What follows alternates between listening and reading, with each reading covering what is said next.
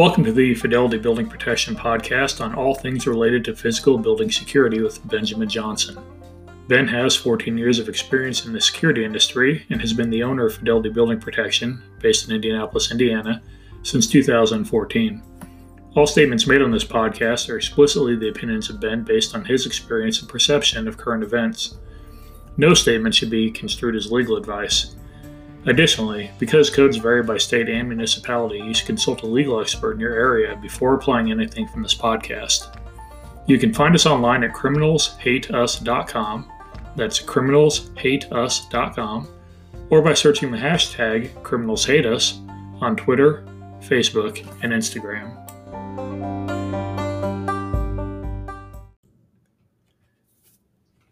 Hey guys, good Friday morning and welcome to episode sixteen of our podcast.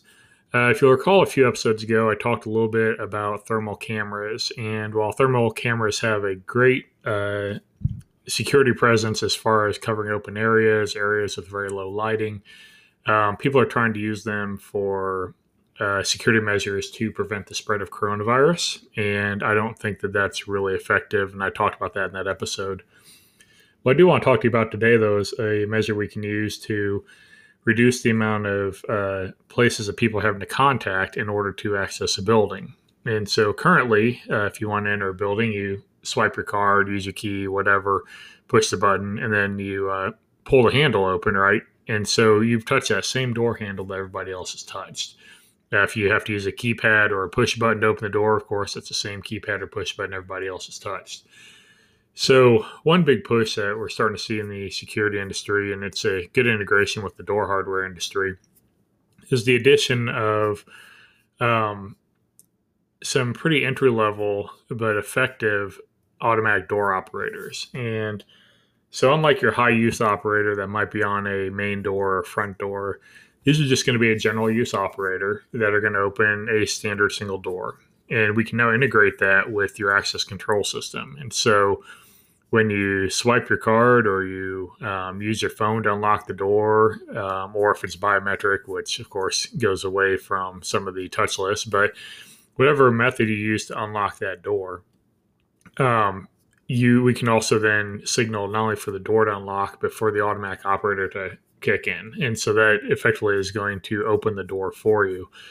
So now we have a secure door. You present a valid credential, the door unlocks and the door opens. You don't have to touch anything. Um, and that can be, again, it can be through your phone. It can be through a, uh, you know, a card reader or whatever.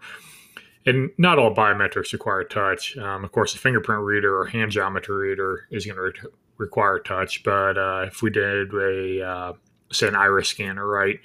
Um, that iris scanner you just have to look into. You don't have to necessarily touch anything. Uh, but anyways, all that aside is we now have a good way to prevent, to present, um, or I'm sorry, to prevent people from having to touch surfaces in order to access a building. We can also, of course, put those automatic operators on doors that don't have access control, and we can just use uh, what's called a wave sensor typically. Um, and you'll see them in hospitals a lot. Uh, it's just basically a little s- single gang size of a you know, light switch, basically, but it's got a little uh, dark-colored round, either plexiglass or glass square in it. And behind that is a motion detector. And if you present motion in front of it by you know waving your hand, then it will actually tell the door to unlock. And your security integrator can do those as well. Um, so I would really encourage you to either talk to us or talk to your local security integrator about some ways that we can uh, offer some very cost-effective solutions to prevent people from needing to touch doors. Um, and these can be bathroom doors, these can be office doors, these can be conference room doors, you know, laboratory room doors, whatever, uh, where we can reduce the amount of or the number of contact points that people have. And the uh, reduce the opportunity for any kind of a spread of any contagion that could be on your hands. If you got any questions, give us a call, look us up online, talk to your local integrator. Uh, love to hear from you. Thanks a lot and enjoy the rest of your day. Thanks for taking time out of your day to listen to our podcast. Uh, if you'd like, as we mentioned in the introduction, you can find us online at criminals hate us dot com or by searching the hashtag Criminals Hate Us on Twitter, Facebook, and Instagram. love to hear feedback from you. You can message us through the website. You can message us on here.